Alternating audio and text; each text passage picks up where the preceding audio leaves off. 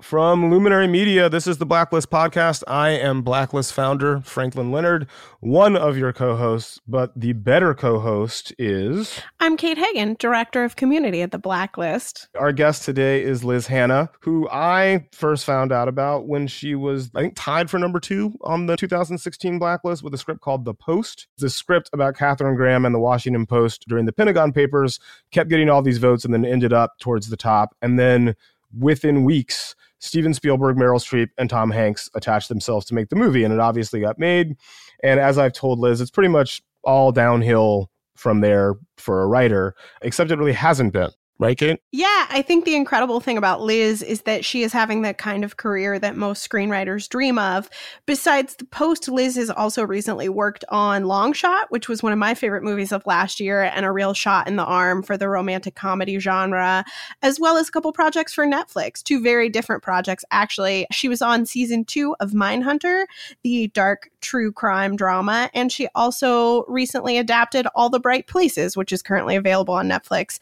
And as you see when we talk to Liz, her inspirations and influences are really wide ranging and interesting. Everybody from Nora Ephron to Katharine Graham to Woodward and Bernstein. And I think that that really shows in the work that she's been able to produce so far. And that is why I say that she's the better co host, Kate Hagen, everybody. When you put it like that, it is sort of wild, right? She's done a massively successful, serious drama, a massively successful big studio romantic comedy, which is not really a genre that even exists anymore, and then a serious dark thriller television series for Netflix and a young adult thing for Netflix quite a range, and all of that in only four years. Liz is great. You're going to hear a lot of her insight into her process in our conversation with her today. And a little bit of college basketball, too, which you may be surprised to find I'm not the most knowledgeable about this conversation out of the three of us. It's pretty much just Liz and Kate talking about college basketball and me sitting silently. You can find us on Twitter for our many opinions about men's college basketball. Just don't ask us about Christian Laettner. No one should ask anybody about Christian Laettner ever, even Christian Laettner. That is my humble opinion opinion. I'm sure there are people who disagree, but they're wrong.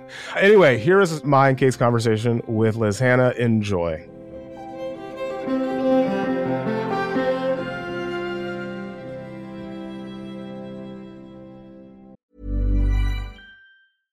I'm Sandra, and I'm just the professional your small business was looking for. But you didn't hire me because you didn't use LinkedIn jobs. LinkedIn has professionals you can't find anywhere else, including those who aren't actively looking for a new job but might be open to the perfect role, like me.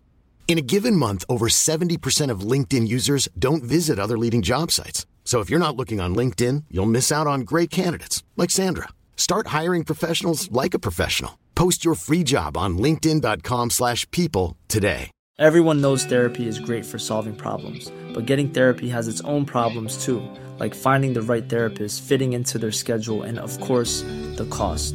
Well, BetterHelp can solve those problems. It's totally online and built around your schedule. It's surprisingly affordable too. Connect with a credentialed therapist by phone, video, or online chat, all from the comfort of your home. Visit betterhelp.com to learn more and save 10% on your first month.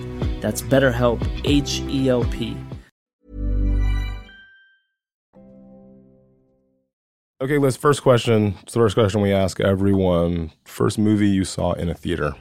Um, hmm, I can. I remember my first theater experience. I can't say that it was definitely my first movie Okay. I saw in a theater, but it was Jurassic. That was Jurassic Park, and I was like five, six. I was probably like seven when it came out, or eight, and I was with my parents, and they were like, "Oh, dinosaurs! You can see it." and I remember vi- like v- physically jumping. When the raptor jumps out at Laura Dern, Oh, and yeah. I elevated out of the seat, and then I stood behind. I stood in front of my mom, behind the seat in front of me, grasping the seat in front of me for like the rest of the movie. But still watching it though. Oh yeah, no, like I was. like, I like didn't head leave. sort of peeked above. yeah, I was like, I wasn't hiding. I was like, I'm just, but I want, I'm mobile in case, in like, case, in case some- a raptor comes. in case I the can raptor run. comes, I can um just get out of the way. Yeah. I I feel like that's a good one. It makes were you me feel a dinosaur old also. kid? Because I feel like a lot of kids in the 90s were dinosaur kids. Well, have you talked to Brian Duffield? Because then that's Exactly. the, the dinosaur kid. Um, I was I I was like a Amblin kid, so that was like I was Got it. Indiana Jones and all of that, and so and Romancing the Stone was really big for me. So I was like an adventure sort Right. of Spielbergy Zemeckis I kid, and so that I think that was why my parents took me. So, so you were so those were like the first movies that you like sort of watched at home. Yeah, and yeah, then yeah. it was like, okay, she's clearly into this She's sort ready. of thing. Yeah. Let's take her to the super scary dinosaur movie. yeah, let's the take her to the completely inappropriate film for a seven year old to watch.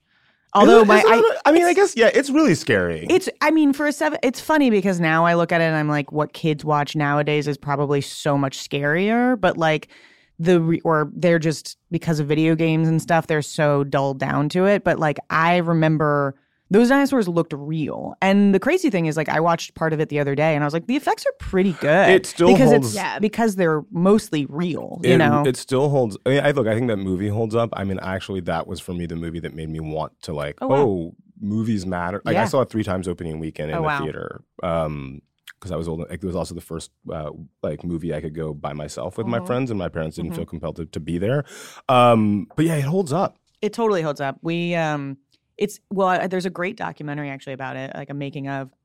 And this is a very Steven Spielbergy thing because it also happened with ET where he uh, was talking about the breathing of the dinosaurs, like Oh. of the Yeah, I've seen this. animatronics and it's like if they don't breathe and they don't blink people will know they're fake Yeah. and uh, with et he did this whole thing about the eyes of et and how they had to be humanized because that would be like welcoming for children instead of scary and i that for me i think is actually the thing if you think about jurassic park and the dinosaurs and you kind of look at other animatronics or things like that that is the signif- significant difference is that they feel very real because they're breathing and their heart rate is changing as they're getting excited and things like that. What's wild about that is that if I'm remembering this correctly, they draw specific attention to it the first time you see the dinosaur because he literally lays on top of it lays on top mm-hmm. of it and you see him rise and fall. So it like accentuates the detail that Yeah. makes it real. which is like such a just it's that's such an attention to detail thing to think about like i would just Yeah. be like dope dinosaurs and Right, Steven's exactly. like Yeah. make sure they blink and breathe and have Right, heart rates And Exactly. like, and, oh, their, all right and their blood pressure accurately Yeah. reflects their the extent of their stress are they getting the 10000 steps a day because that's important exactly. I don't know. I think kids today would still be pretty freaked out by the real dinosaurs, though, because like nothing in Avengers has weight like the dinosaurs That's in fair. Jurassic Park have weight, and you're like,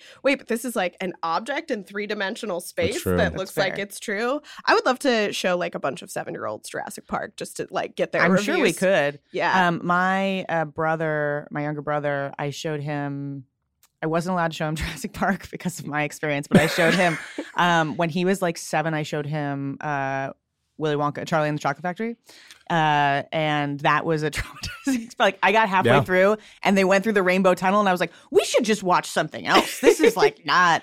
This is not appropriate. I it's told that's this scary. I have told this story before. Uh, real, I had re- I was really traumatized by the Oompa as a kid. that's fair. That's Um, and now apparently Taika is bringing them back. yeah. He's doing the animated version. yeah. It's still going to be scary. I have no I- doubt. I yeah. think with Taika, it's Yeah. definitely going to. be I'm scary. not excited about it. Uh, Taika is a friend. I'm sorry, Taika, if you're listening to this, but there's a very good chance I will never watch this because of literally childhood trauma. Oh, that's that- also sorry. Oh, I was just gonna say all that Roald Dahl stuff is so dark and so weird, and like Matilda is fun and cute, but still very dark. Like all of those adaptations, like they got to be weird to really like land it. I well, and feel. it's also yeah for kids. Like I think or teenagers specifically are probably the people who relate to it. But it's like the the weirder the better because you feel weird as a teenager, so Yeah. you're like seeing the external that you're feeling internally. Like it, it sort of logically makes sense, but then as a seven year old, you're like this scared the shit out of Yep, me. Yeah. pretty much.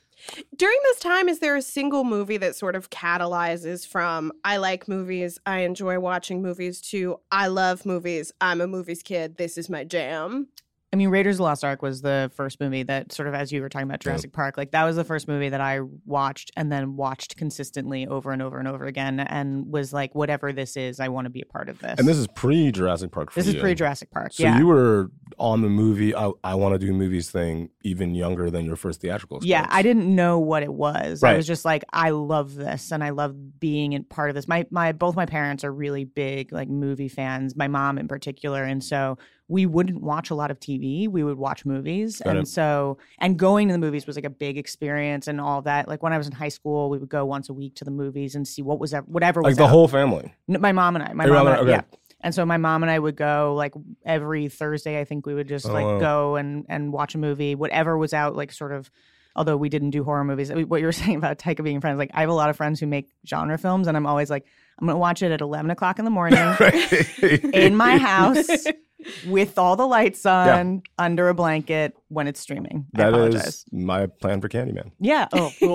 And that is the only time I will say the title of that movie in this, po- in yeah. this podcast never. interview. That's I'm uncomfortable that you stated out loud. 40, 41 years old, still won't say it five times in a mirror. Well, that's just smart. Uh, um, all right. And so, okay, so what is the weirdest way you've ever watched a movie? Like location, circumstances surrounding it. Hmm.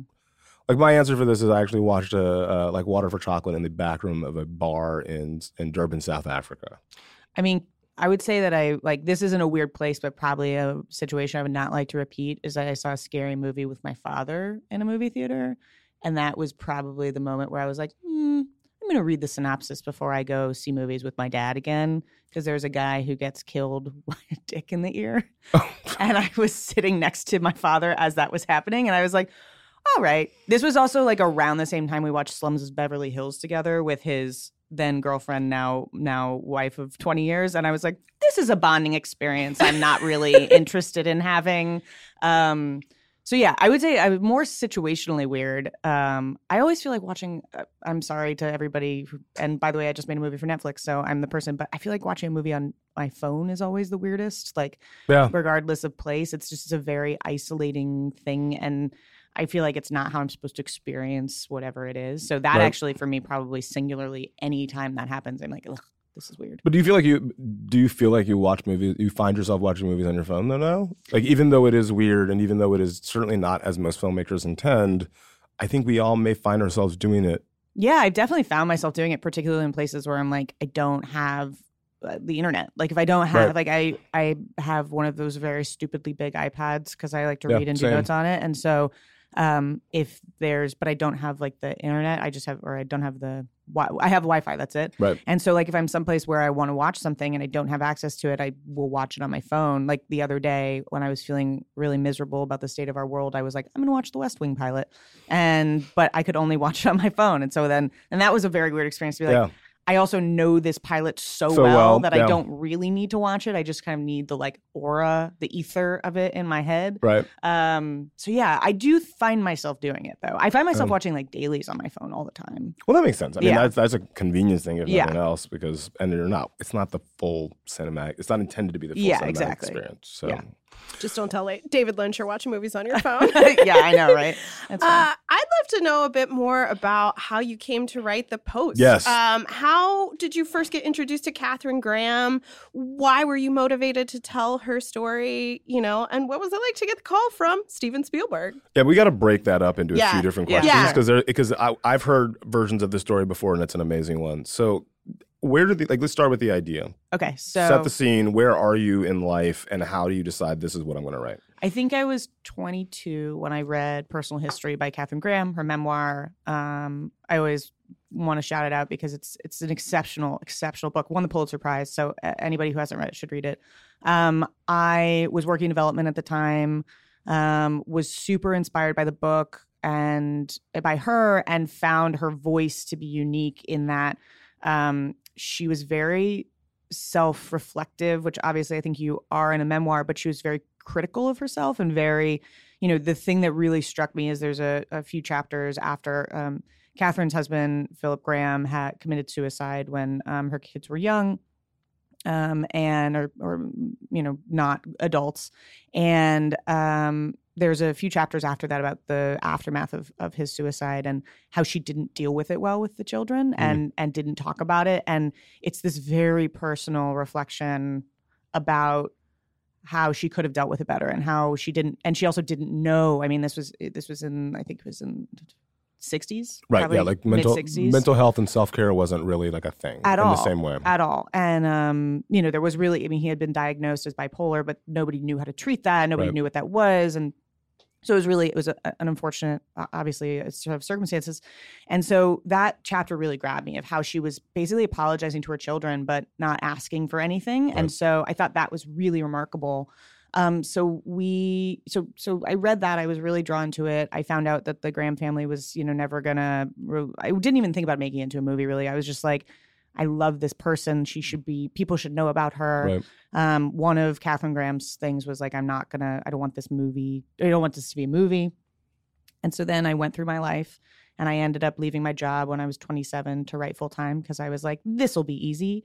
Um, that was sarcasm for people who can't see my voice or my face. And um, I was struggling for years. I was, you know, I couldn't really write something that was about my vo- was was my voice. I felt like was something that I was really passionate about. You know, I grew up loving Sorkin films, Sydney Pollack films, um, 70s thrillers, and and so I really couldn't get in that world and there wasn't that wasn't really a world that was of movies that was being made Right. um and so i was gonna go back yeah But what were you writing during that phase? i had written a Like, are you writing those kinds of things? no, and they're just not at all. No, Okay. I was like writing things that I thought would get me an agent, and I had my two managers. I didn't, ha- and my lawyer. I didn't have an agent. I was writing on a digital series about teenagers. I was like, I was literally just writing to make ends meet, Right. and not making ends meet very well. Um, and you know, I like I wrote a romantic comedy. I wrote a few different things that I was like, this is what people think I should write Right. um because i mean also to be honest i was like i'm a girl is anybody going to hire a girl to Yep. write a political thriller and so um i uh was going to go back i was really really not in a good mm, mental health state frankly where i was like i'm really depressed i feel like nobody's going to let me write what i want to write and instead of whining and vic- being a victim about it i'm just going to go back and be work in development. And and i loved working in development and i was like maybe it's just not supposed to happen to me for being a writer. And my boyfriend at the time who's now my husband who this this is the only reason i married him obviously um and uh no i love you very much honey. I'm sure you're listening to this. Um he was like before you quit you should probably write the katharine graham movie that you've been talking about for years. Oh wow. and so in that time, I had been researching Katharine Graham. I'd been um, reading Ben Bradlee's books. I've been reading, you know, the good thing about when you write about journalists is they've all written a book about it. So Right. I was reading all of the books about it. And I uh, was like, well, I don't really know. Does anybody write it? And he was like, just write it. He was like, take the summer and write it. And so Was there a reason you hadn't tried to write it already? Like There's- clearly you're doing the research, like you care about this Yeah. subject. Is it one of those things that you're just like, ah, it has to be the right moment. I have to be able to nail it, or was it like there's no reason to write this because there's no way it ever gets made? It was what- a little was- bit of both. I mean, I the biggest thing is I was terrified because I was like, I don't want to mess this up. I didn't want to get it wrong. Um, I I tend to write for actors in my head, regardless of how crazy it is, and Yeah. and so I was like, Meryl is the only person who could play this, and how crazy is that for me to write something and be like, Meryl Streep will play this part? utterly insane. It's would say. absolutely insane. Yeah. So I I had a really hard time kind of motivating myself to do it.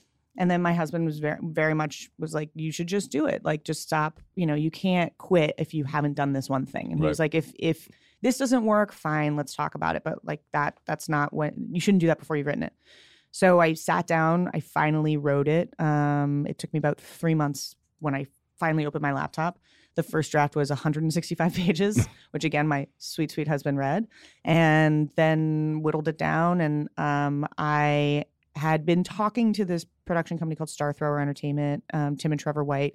I'd known them for a few years. I'd like met them on a general when I first went out to write full time, and had mentioned this, and they had grown up in DC, and so they knew, and they'd be really interested. And every like eight months, they'd email me and be like, "How's that going?" And I'd be like, "It's great, it's great, it's great." Meanwhile, I'd have like a panic attack, and I was like, "It's not great. I haven't written anything." right. Um, right. I read the Bradlee book last week, but yeah. that's about it. And so I um I and and also to answer your question, I mean a big part of it was also about a biopic is like what is the version of the story you're going to tell. Like Right. I don't think a cradle to grave biopic is is for me something that I could write or would want to watch and um that's a very rare movie that could do that. You're like Benjamin Button or Forrest Gump and Right. that's not even really Yeah, cradle those to are- grave. And those are fiction. And those are fiction. um Benjamin Button is fiction? I know it's crazy. house. That We're was learning a lot today. Increasingly, I'm not convinced it's not the Brad Pitt story. It's The man Fair. does not age. it's upsetting. and maybe is aging in reverse. Who knows? He's just going to be back to like Thelma and Louise days, like five years from now. I'm At okay this with point, it. I'm- it Yeah, it's fine. would not shock me. Everyone gasped to the movie theater I was in when he took his shirt off. Same. It was Yeah, just remarkable. Uh, but so, anyways, Yeah. with the post, a lot of it was I couldn't figure out what the story was. And when I had read Bradlee's memoir and really saw kind of the change of their relationship and the dynamic change of uh, all the journalists, even and the editorial staff during the Pentagon Papers, I was like, oh, this is the moment because it was really the moment that Katharine Graham found her voice. I tend to believe that the best of biopics, maybe even the best of movies, are coming of age stories, or, Mhm. you know, sort of fundamentally. And so that was where that came kind of really started to come to stark relief. And so sat down and wrote it. Uh, I sent it to um, uh, Tim and Trevor at Star Thrower on a Friday. I got engaged on Saturday, and on Monday, um, they were like, "Let's let's figure out how to make this movie." I got to go back for one second. Yeah. So you finish the script. Yeah. You send it. Yeah. And your now husband proposes the next day. Yes, I assume he, was he waiting until the script was done, or No. was he? It, it was just already planned for that Saturday. it was Labor Day it weekend. just happened to work that way. Yeah. Okay, that's amazing. Yeah, it was Labor Day weekend. He also like had tricked me. I knew he was going to propose Right. because we'd been together for a while. He also can't lie, and so he like he like I knew the moment he came home with the engagement ring because he was like, "Hey, what's up?" and like went into the bedroom, and I was like, "You're being weird." um, and so so that's a whole Got other it. Yeah, yeah. conversation. Um, but yeah, so he proposed on Saturday, and then Monday or Tuesday was Labor Day. So Mm. Tuesday they were like, "We want to make the movie. Let's figure out how to make it." I didn't have an agent. So they were like, let's take it to a few agencies. Right. Whoever you sign with, we can help can help package the movie Right. with talent. We'll make this movie for five million dollars, and you know it'll be this tiny little movie, but it we'll be really happy about it. Right. I was like, great. Meet with a few agents, and then in the process of meeting with the agents, and this is like October 2016. Um, towards the end of the month, uh, the script slips gets slipped to Fox. Right. Um, and then over the course of the next sort of it was that was like a Thursday night, and then over the next twelve hours it had been slipped throughout the whole town, Right. and it became a bidding war the next day. And um, Amy Pascal called me at midnight and was like, "I'm going to buy your script and let's make this movie." And it was like this crazy. I've, at every step of the way, I was like, "This isn't going to happen. Right. They're never going to make this movie." Da da da. Which then even continued because then the election was, you know, four days later, Right. and Donald Trump was elected, and we were like, nobody wants to watch uh, a movie about women. Like it was like if Right. that's that felt really disheartening. And Amy, to her credit, was like, we have to make this even more now. Um, we spent the, we spent some time looking for a director. It got on the blacklist. Script got on the blacklist. Yeah. Shout out. Um, and I really was getting everything I thought that I could get from this. You know, I'd signed Right. with an agent. I was writing the types of movies I wanted to write. I had It's almost as if writing the thing that you cared most about was what you should have been doing all along. hey, it's uh, this crazy thing that happens. But I, I actually am a big believer in the thing that you're the most afraid of, be it with work or your personal life. Yeah. The second you do it, all of these things open up. So, like when I left my job when I was tw- uh, when I was 27, I met my husband like two months later. Yeah. And so it's this. I it doesn't always happen the way you think it'll happen, but you know, it's. I think that is really. um yeah, it was uh, writing the post was like the scariest thing I ever could have done, and it ended up changing my life. Yeah. Hi, I'm Daniel, founder of Pretty Litter. Did you know cats tend to hide symptoms of sickness and pain? I learned this the hard way after losing my cat, Gingy. So I created Pretty Litter, a health monitoring litter that helps detect early signs of illness by changing colors, saving you money and potentially your cat's life. Pretty Litter is veterinarian developed, and it's the easiest way to keep tabs on your fur baby's health right at home. Go to prettylitter.com and use code ACAST for 20% off your first order and a free cat toy. Terms and conditions apply. See site for details. Hiring for your small business? If you're not looking for professionals on LinkedIn, you're looking in the wrong place. That's like looking for your car keys in a fish tank.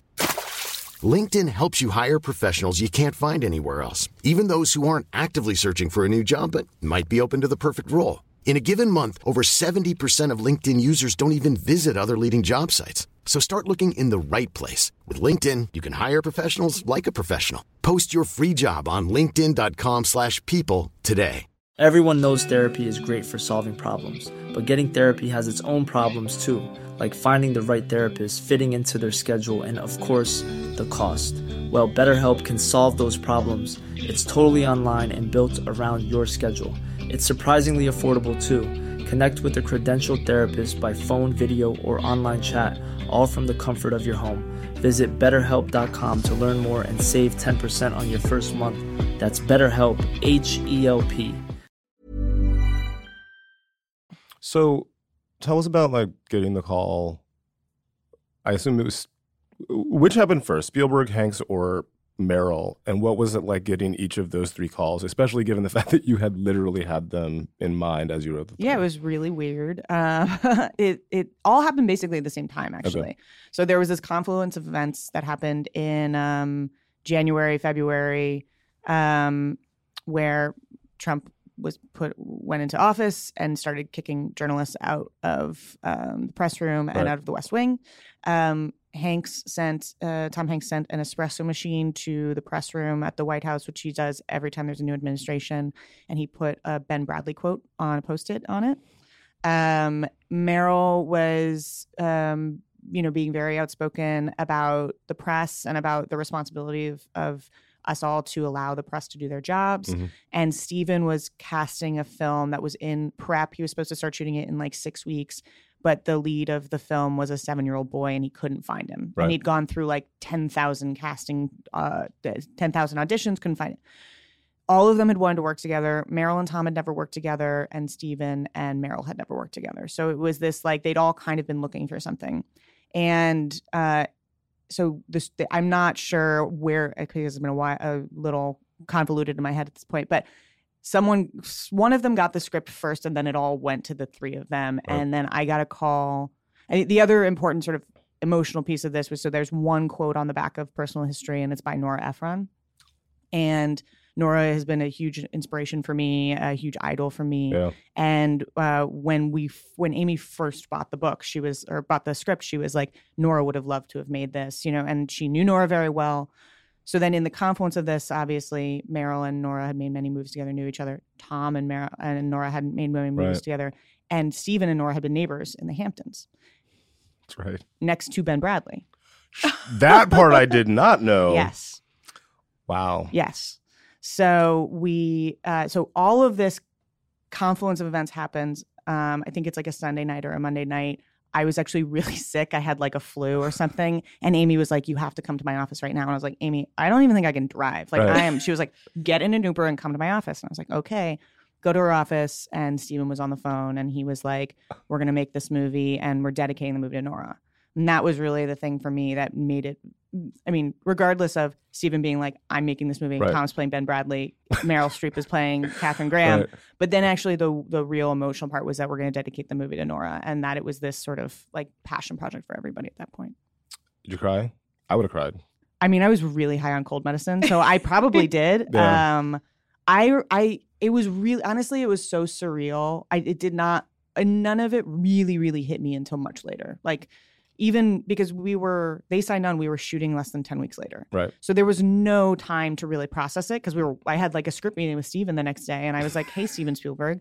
Um, it, so you know, it's that this was a very whirlwind experience. So Yeah. it really wasn't until I would even say like we wrapped and i and and we were kind of all just there together. We we didn't have a wrap party because we had kind of disparate um, cast at all times, and Right. we had one day where we were shooting the Supreme Court stuff, and we had almost the entire cast. And so Josh uh, Singer, my co-writer on the project, we took them out to a bar in Harlem um, because we were shooting at Columbia, and so we found this bar in Harlem, and like the whole cast was there, and uh, or almost the whole cast was there who who had been in town, and it that was actually when it hit me where I was Yeah. just like not only was this a crazy experience, but it was like remarkable people that I got to make it with Yeah. and really lovely people that want to all sit down and have a conversation and be like, that was crazy. Right. Um, so it was really, it was a crazy experience. Yeah. Um. How do you psych yourself up for the notes meeting with Spielberg?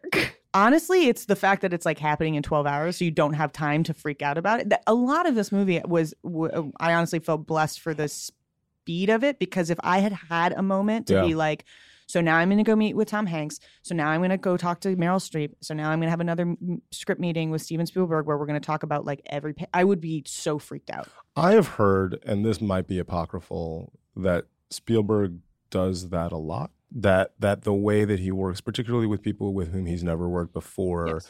is to have an incredibly rapid process where people don't have a lot of notice. Even for like, I read a script by a writer. Mhm. I would like them in my office tomorrow, Mhm. and I, and I suspect, and I've heard at least one person tell me this, that the reason he does that is that he knows the effect that that Mm. reality has on people, Mhm. and he doesn't want people to have to sit with it and sort of, you know, paralyze themselves because it's like, oh my god, I'm sitting down with Spielberg next week. It's like, I guess I'm sitting down with Spielberg tomorrow. I don't have Yeah. time to be stressed about it. Um, which so it makes sense to me. That that make that totally makes sense. I mean, Steven is also really lovely and humble and not intimidating in like the way Right. in his presence. in the way that know? you think he would be being Yeah, Steven Spielberg. Exactly. Yeah. And and very um I think the thing that is about him that makes him that is he's very curious and and so he doesn't he's not um condescending or higher than art though, which he could be because he's Steven He's Spielberg. yeah. Um, but he's actually just very curious. And so, like, my first script meeting with him, a lot was questions. He was like, So, what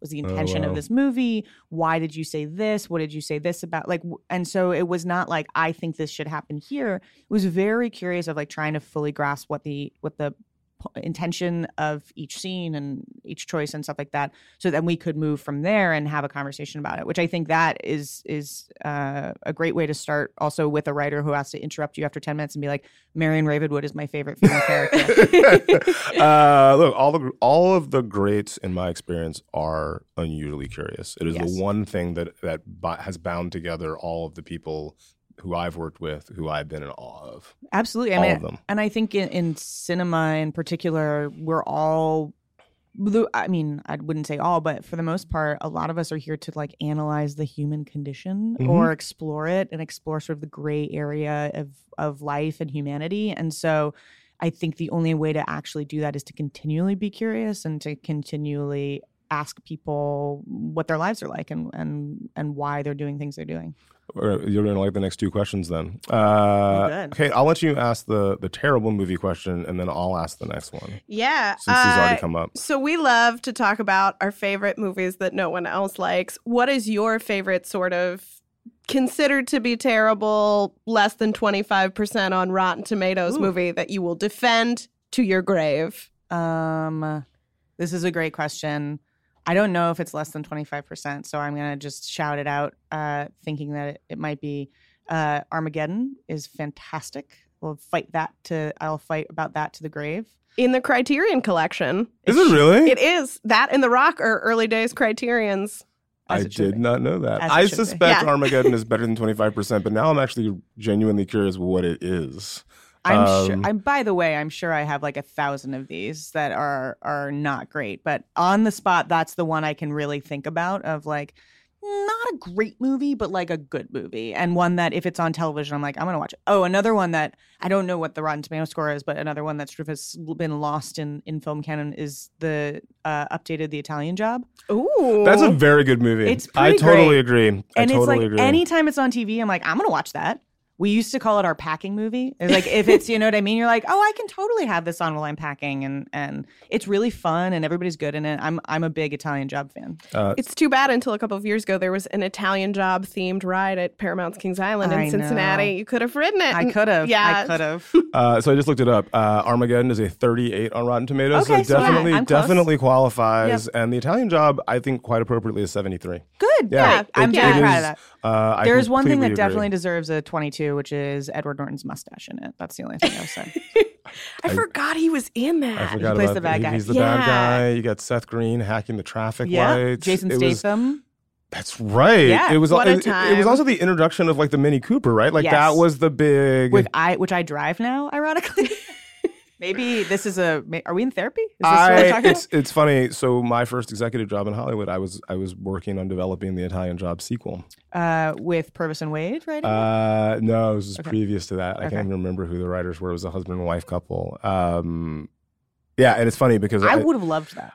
I I was really surprised that they never figured it out because I really feel like that was one that could have been like that you could have done multiples of, and it's ironic because I feel like on some level Fast and Furious stepped into that void, A and that's why it worked. it I- was the same thing: cars, uh, a sort of you know disparate crew of like you know people working together, but not Point Break with cars. Yeah. Point Break with cars, exactly. Yeah, I I agree. I mean, I think um The thing about Italian Job that it's the I guess it makes sense that it didn't work, but is the thing that makes it work really is that the cast is crazy. Charlize, Yeah. Mark Wahlberg, Exactly. uh, Jason Statham, Edward Norton. I'm sure I'm missing people, but it's like it's crazy. It really is. It's a It deep really bench. It's I- a is deep it bench. Mos Def? I think most It deaf. is most, yeah, yeah, yeah. yeah. Or Dante Beze, I believe, is he he's going by now. Um, all right, you mentioned Sydney Pollack earlier, Mm. dear to my heart, uh, having worked for him. Uh, and one of the things that he told me that I, I had sort of been burned into my brain is that he was only interested in making movies about two things love and war because they were the only two things that in the history of human and they sort of in, in all of human history we have no greater understanding of now than we did eons ago Mm-hmm. which begets what we are calling the Sydney Pollack question. Favorite movie about love, favorite movie about war. Um, my favorite movie about love is Sleepless in Seattle. Yeah. Um, and my favorite movie about war, I, I might I might have to take the jump. It might be 1917. Wow, bold choices. We love to see it. Uh, it is a bold choice. I, I, I'm not necessarily going to disagree with you. Yeah, and I, I- I have other I have other options, but it is I believe it is strong. Yeah, I mean, for me, I, it's also it's recency bias. Is that like Yeah, I, it's, it's probably the thing. But I mean, I can go a Thin Red Line. I think is a remarkable Mm, film. Um, I mean, obviously Schindler's List is something that I don't know if that's. I mean, it is about war, Yeah, obviously. Um, and that is like the movie. You know, I, whenever I get offered or somebody talks about World War II movie, I'm like, did Schindler's List do it all? Like, did we? we Right, right. Should I really? Do I want to dip my toe in there? Um, so I would say, you know, in wars, it's probably that. Um, and then love stories like, you know, Sleepless in Seattle, the Philadelphia story. Um, what else I got? Notting Hill is phenomenal. Agreed. Um, I don't. I I'm basically all ride or die for anything Nora's ever touched. And my husband, and I had a long conversation recently about You've Got Mail about like the how good it is. Watched it again recently. Totally agree. It's really good. it is also this very bizarre time capsule of the internet. oh yeah. like it's so crazy when you think about it, that movie can't function in the Yeah. internet now because you would just be like, let me Google this. well, by the way, Fox Books is gone because of Amazon. Well, also, Yeah. also that. Yeah. Well, th- someone should have done the f- the the You've Got Mail sequel, obviously, where Fox Bezos. Books is in the the sort of shop around the corner Yep. Situation. I don't know. It get- it gets like Bezos. It's like Mackenzie Bezos and Tom Hanks. Yep. I, I gotta know what I'm the into plot it. line is, I but I, read feel like a couple doable. years ago, like a 2010s You've Got Mail ripoff that was a shop around the Really? corner ripoff, and it was not good. Okay, Uh, so there it we go. was really poor. I mean, it's just it's not Nora, man. Like It's it's, not. Well, not Nora. this is the thing. I mean, when you, I wrote a romantic comedy, and the thing about writing it is like all you do is that there's a baseline of Nora Ephron in, and Nancy Meyers and um, a, a sundry of other people who have done it a lot better. And you are like, if we just kind of are slightly under it, or or under Yeah. it, but can still see the bar, then I feel okay. Yeah. Speaking of romantic comedies, one of my favorite movies of last year was definitely Long Shot. Yes. Appreciate Yeah. it. Appreciate it. Uh, you know, I feel like we're in this moment where rom coms are having this kind of mini renaissance, which is really exciting because it's a thrilling genre for many of us. Um, what was exciting to you about re envisioning the romantic comedy for 2020, particularly in the world of politics, given everything that's going on sort of globally right now? the world is fine. I don't know what you mean. It's totally okay.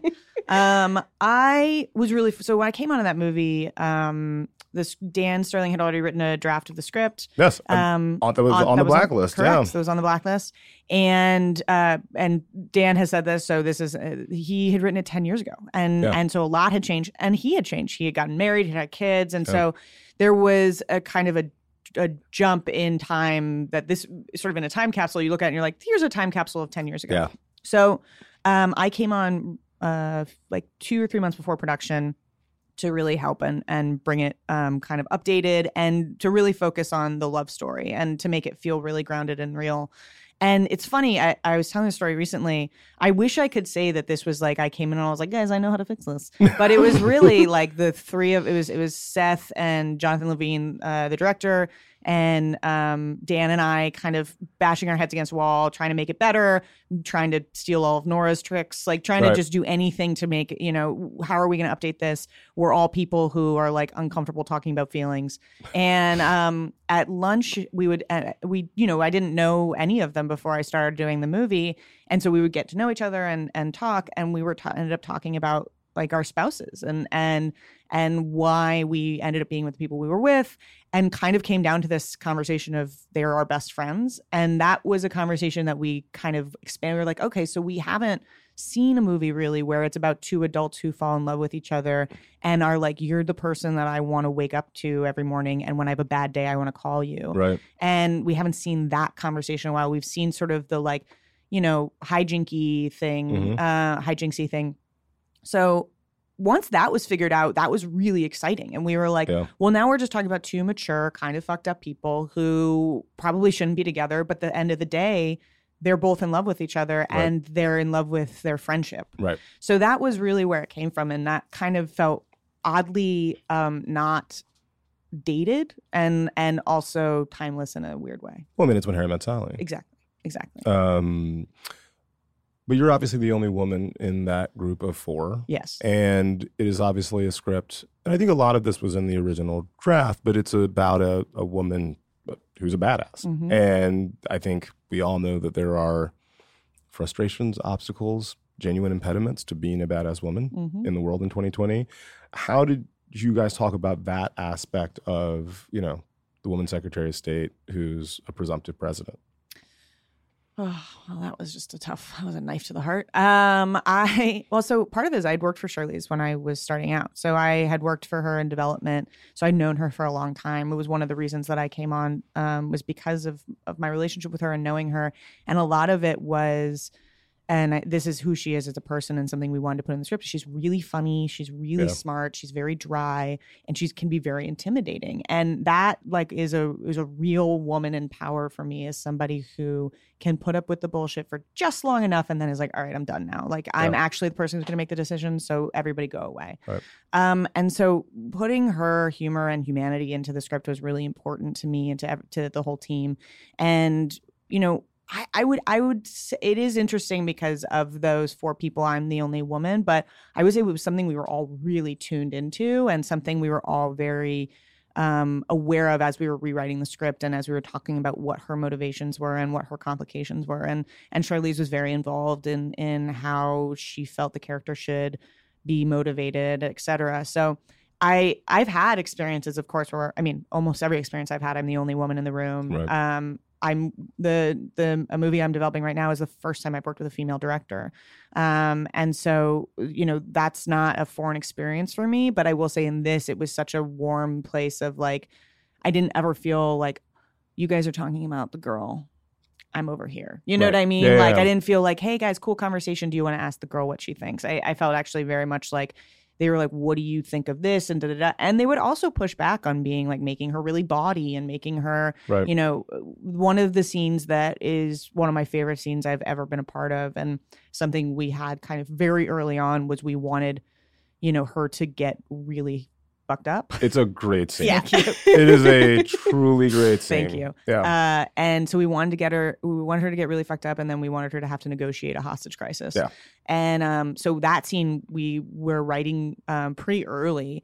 And one of the things we were talking about is like, we just don't want to make her look stupid. Like, we don't want to make her look like this is a bad decision that you've Right. made. We need, so it was actually helpful to have that moment in the script to lead up to because we were like, we don't want to look like she's irresponsible. We want to actually be with her when she's like, I need to take some drugs. Yeah. And you're like, yeah, you should. You should- this is yeah, exactly. This is the right decision Yes. for you right now. And then, oh no. Yes, Yeah. exactly. Stuck the landing. Thank you. Charlize was as I think she's incredible in that. And P, it's it's a really hard scene to play. It's probably the hardest scene in the movie for Yeah. her, and it's she's so funny in it. I'm just available for a litany of other Charlize and Seth Rogen rom coms. I think Seth is the romantic leading man of our times, I and would nobody agree. is acknowledging that except you guys. Uh, so I'm here for it. I would agree. I you know I think he is. Uh, it was, you know, a lot of people pushed back when the movie came out or when they were talking about it. It was like, oh, like Seth with another hot blonde. I mean, know? he yeah. and and that and that was the and I'm like, have you guys met Seth? Because like he's I, he has a there's a very like confident charm about him that I think is this sort of is is very captivating. And so like I I get the I get the You get the appeal. Well, Well- and I get the con- but I get the conversation of like Right. oh so this is what but it's also that was I think part of why we wanted to make this about friends like uh, Right. of, of about best friends and about that is like they see something in each other that and nobody else has seen before and that nobody else Right. pushes back on. Well, there was the was it the GQ photo shoot that sort of reintroduced everyone Yes, to it hot to hot. Seth. Um, w- you know, it was with the, with the dog on the beach. The tropical photos. Yeah. I've been on the Seth Rogen train since uh, Freaks and Geeks, so not news to me. Uh, everybody else Planning for your next trip? Elevate your travel style with Quince. Quince has all the jet setting essentials you'll want for your next getaway, like European linen, premium luggage options, buttery soft Italian leather bags, and so much more. And is all priced at 50 to 80% less than similar brands. Plus, Quince only works with factories that use safe and ethical manufacturing practices. Pack your bags with high-quality essentials you'll be wearing for vacations to come with Quince. Go to quince.com slash pack for free shipping and 365-day returns. Hey, folks, I'm Marc Maron from the WTF Podcast, and this episode is brought to you by Kleenex Ultra Soft Tissues, your ally to help tackle your allergy symptoms this season. I love the change of seasons, but nobody loves pollen and all those other things floating in the air that make you sneeze during this nice weather. Kleenex Ultra Soft Tissues are hypoallergenic and allergist approved, so fight back against watery eyes and runny noses without worrying about irritating your skin. For this allergy season, grab Kleenex and face allergies head on. Is just catching up. Um, all right, let's let's talk about like the film canon. Another step out. Uh, are there any films in the canon? I'm doing air quotes, but you can't see them. Uh, that you just refuse to watch, Like the canon of like best films. like the of all great, time. like the great films. Where you're just like, mm, not interested, not watching it. Um, yeah, I mean, I don't do horror movies really. So any real dark horror movies, I won't do. I like I've seen The Shining, but I probably will never watch it again. Yeah. I actually, I'm gonna go out. It's not that I've, ne- it's not that I just won't watch it again. Like 2001, I'm not a Kubrick fan, and I, I know, I, I understand. Like Right. I, I grasp the importance of him, Right. and I grasp the importance of his filmmaking. Um, it's just not like I Clockwork Orange is not something I'm going to enjoy watching, you know. Um, so that uh, really anything that has like super rapey rape in it, I'm probably not going to get into. Fair enough. Yeah. No Strange Love though for you on Kubrick. I feel I like, li- I feel like. Strange Love is a Liz Hannah movie. I, I Strange Love is probably the uh, the what's the what's the phrase the Exception proves the to the rule. Fair yeah, enough. that's that's probably it. Fair enough. And are there is there a movie in the canon that like everyone, or even just a movie period that everyone has been telling you to watch forever, and you resisted, and then you finally like capitulated, and were like, oh damn, y'all were right. Um, I I have to say I'm like a pretty thorough film watcher, Yeah. so I I don't have one of those really. My husband made me watch um uh not made me was for years badgering me to watch um Star Trek The Wrath of Khan. Uh, Everybody's husband or boyfriend has yes. done that at some point. Yes. It's like, you have to watch this one, though. Yeah, and I you're like, okay, you wore me down, I guess. I love that Kate jumped in before I got to say, but yeah, you have to watch I know, that yeah. one. Yeah, I'm a cliche. Um, well, what'd you think? I thought it was great. Yes, because it, it was is great. great. It's great. And then I watched the one about the whales, and it was really great. the Yeah. whales one is also Yeah. good. Uh, Uh, speaking of, you know, you saying you saying you're not a horror movie person is interesting to me because Mindhunter to me is one of Mm. The darkest pieces Yes. of entertainment in the last couple of years. Um, and obviously, we're dealing with you know real evil as opposed to supernatural or otherwise evil there. But how do you sort of? I think one of the things that I'm always most interested in with, with writers is how do you sort of decompress and rejoin the world when you have spent the day in the Mindhunter writers' room? You're researching these terrible people who have done heinous things. How do you sort of recalibrate back to normal life when you've been immersed in that really dark world? wine. Um, no, I. uh Well, what's interesting about that? So the horror thing is like more for me, like ghosts and scary houses Right. and like supernatural things. Like excuse me that's that's just the stuff that i'm like well what if there is a ghost in here like that's scary uh m- murderers is a The little actual less serial like, killer, not the actual not serial killer is a little less like Silence of the Lambs is one of the, my favorite movies and one of the greatest Huh. films ever made. So I that for me is weirdly less scary because I also think that's about humans and it's psychological and I can handle that. Um, it's like when you know like a the sea man shows up after you say his name Oh, five yeah, times, like that type of thing. Yeah. I can't deal with. Um, in Mindhunter, you know, so we didn't have a room for Mindhunter really. It was uh, just a few of us and kind of writing them in disparate places. We none of us lived in the same place, so we'd like come to LA for a few uh, days and sit and do stuff, and then we go off. And then we had a number of writers that were uh, freelance for it, and they were wonderful. And we Wow. would basically send them uh, an outline, and they would write an amazing Wow. script off of it. Um, so it was kind of a unique experience. Um, the thing, the only thing that uh, really stuck with me from Mindhunter, and I don't usually get affected by things I write. I'm pretty able to like write it and move on. And particularly for Mindhunter, it's a very uh, intellectual process. It's it's not necessarily a show based on emotion. It's Right. it's very much based on sort of the reality of what's going on. And I think what that was what was interesting uh, and heartbreaking about this year was writing the Atlanta child murders was really actually having the reality of the emotion of uh, the reality of what's happening affecting people rather than Holden and Tench coming in and just being like, we're going to talk about what happened. Right. You're actually seeing it happen in real time. And it, yeah, it's. I mean, I remember watching it, um, and the performances of those mothers oh yeah. They're were incredible. some of the best performances I saw last year. they're exceptional and i think that was that was what was emotional about about that was writing them and we really wanted to get it right also i mean you're talking about a case that by the way for the majority of of these mothers um the the murderer has not been convicted or Yeah. or or tried or arrested for um, these deaths, and so it's and for some of them the bodies were never found. So it's really quite horrendous, and so we wanted to make sure that we were getting it as as right as possible. Um, but the thing that so that stuck with me emotionally, and that was something that I would think about. The thing that really freaked me out, and that I was like, I need a break, was writing the BTK stuff. Mm, Um, yeah. Mm. the BTK stuff I found really scary, and that's sort of um, because I think that is, you know, you're writing about quote unquote experts. You're writing about people who are supposed to know all these things, and they had no idea. And that I think is when you're in reality, and and there's something that um, Kemper says in in one of the episodes uh, where he's like, uh, "It sounds like the only people you're talking to are the ones who wanted to get caught." Or something along those lines, or the Yeah. people that you caught, um, something along those lines, and that just is like a timeless, sort of terrifying statement, which Yeah. is like, oh, cool. So who haven't we caught now? Yeah. Right. It's 2020. It's true. Um, so I think that's those are the things that really stick with me and um, really affect me. Shout out to uh, June Carryl. I was trying to remember her name. Her performance in Mindhunter is extraordinary, She's stunning. unreal. Um, all the bright places.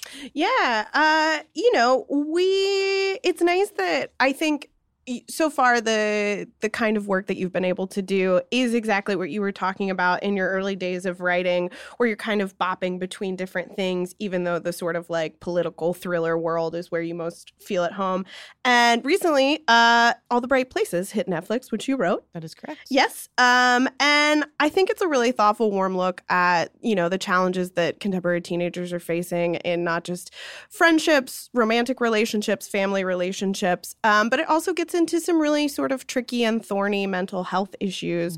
What was your process like while you were writing to make sure that you were not only adapting the book the way the book needed to be adapted, but speaking to teenagers who were going to be watching it in a way that was going to be really thoughtful and supportive to them? Yeah, it's um, it's a great question. Uh, Jennifer Niven, who wrote the book, based it on a true story that happened with her. So it's a, it's about a relationship she had with a boy that uh, when she was in high school, um, and so that knowing that it was not only an impactful story to a number book to a number of people in the world and um, has a number of fans who it really felt affected and seen by it. I also knew it was a true story that was very close to Jennifer's heart. So there was a lot of responsibility and sort of um, it was a little bit of a high wire act in in adapting it. I think the biggest thing for me uh, was not talking down to anybody and just saying because you're 17 that doesn't mean that your feelings are any less relevant or any less uh, important or um, real. And when I wrote the script, um, the director was not attached, and so uh, Brett Haley, who directed the film, came on. Um, I want to say like three months before we went to pre-production. I mean, it was very once he signed on, it was very quick. Elle Fanning had been attached and was producing the film, and then subsequently, subsequently, we found Justice Smith, who is also exceptional. Um, and when Brett came on, we had a lot of conversations about how to depict mental illness and mental health without um, without diagnosing it. Um, I think that was a real conversation Mm. for us. Is that in the book he is diagnosed specifically, and and I felt very strongly that I did not want to diagnose him if we couldn't have the time to talk about what the diagnosis is. Mm. Um, I didn't feel like it was responsible to say, well, you're this, and then a kid is watching it and they go to their parents and they're like, well, I'm depressed. Am I this too? And that's that is a Yeah. real fear for me. Um, and I also feel that we don't often talk about the gray area of mental health at all, which is who knows what it is when you're feeling it. You know, it doesn't Right. matter at a certain point what it's called. You just know you feel this way, and Yep. you don't know how to communicate it. So that was really important to us, and and uh, and honestly, uh, having Elle and Justice as involved as they were, and they were really, really involved, um, not only in prep, but then obviously when we were in production, and every day we were talking about it and trying to make sure that we were being honest and and that they felt comfortable with what they were doing and, and the characters they were presenting. And you know it was a really personal movie for everybody. So it was just about i think genuinely and it sounds like a easy common sense answer but i don't think we ask we say it enough was just paying attention and and trying to be thoughtful and ask questions. Sorry, just I'm just going to appreciate that answer for a moment. You don't hear that often. Um, okay, so to the home stretch. Two final questions. yes Um, single image from the history of cinema that is indelible for you, like the one single shot or transition. Someone brought up. Transition. People have mentioned cuts that have been very Um, meaningful. But like, what's the one that just like you know you sort of you just come back to as a touchstone over and over and over and over again? there's two that i can think of maybe three um we'll accept more than one answer. Okay, great. Um, the first one I would say is uh, the shots in All the President's Men when um, Dustin Hoffman. It's a wide angle of the Washington Post offices and or wide shot, and there's uh, Robert Redford and Dustin Hoffman are in the back right corner typing It's a good one. and on the other or in the foreground or t- yeah it's redford's in the foreground dustin hoffman's next to him and in the background is nixon Yeah. and he's just been elected uh, reelected and the rest of the staff is watching it and they're typing and it's just a Yeah. long shot of that and that for me was really like that says everything you need to know about the movie. That Yeah. says everything you need to know about the power of the film and the power of what they these two men are doing and why it's separate from everybody else. So that um the last shot in uh the Silence of the Lambs. I mean, I could probably do any shot in Silence of the Lambs, Yeah. but uh, when he walks away and he says, "I'm going to have a friend for dinner," that's pretty amazing. Um, and it's one of the only, I think, crane shots in that movie. It's really one of the only Oh yeah. um, if not the only. Um, so it's really, and it's him disappearing into the world again. Right. So I'll say that. Um, and then I'll probably go with um, seven, which is the box. Yeah. I think that th- those are three phenomenal answers. Thank you. I was thinking you would maybe mention one that always sticks out to me is the trick cut in Silence of the Lambs Mm. when you're like, oh my God, they're at Buffalo Bill's house. No, they're not. Yeah. Clarice It's is a- it. But it's yeah, great- it's, it's just like, oh man. I mean, you can also like for me the sequence that's one of the most masterfully edited shot and performed sequences is the scene between is the one of the first interviews between Clarice and uh, Hannibal Lecter where they jump the line. Oh yeah. And I heard Demme talking about it at one point, and he was like, Everybody told me you can't jump the line, Right. you can't jump the line. And it's like, but I wanted people to be Hannibal and Clarice. And it was, he was like, this is the only way I could do it. And it's such a genius answer. And it, Oh, again, wow. sounds like common sense, but you, if you are having Clarice stare at you and tell you these answers, and then you're flipping and you're staring at Hannibal Lecter, Yeah. there's no other way to feel except both of them. And it's really powerful. it is indeed. All right. Final question to take us home. What is the one movie, if you could hold a worldwide screening that everybody was watching a movie at the same time, what is the movie that you would like all of humanity to experience? Oh man, he's gonna yell at me. Moonlight. I think we're in a pretty fucked up world right now, so it wouldn't be bad to watch that. And that is a great way to close. Shout out to Barry Jenkins. Thanks so much. And, Liz. and Tarell McCraney. Yeah. Barry Yes. and Tarell. Yeah. And everyone. And yeah, because that movie is damn near perfect. Yep. Thanks, guys. Thanks, Liz.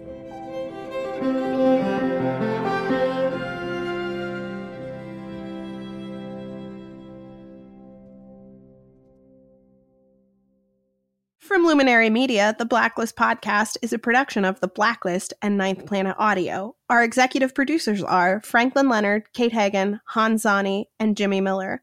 Gabrielle Horton is our lead producer. Nicholas Pertel composed our theme music, and this episode was engineered, edited, and mixed by Kevin Liu.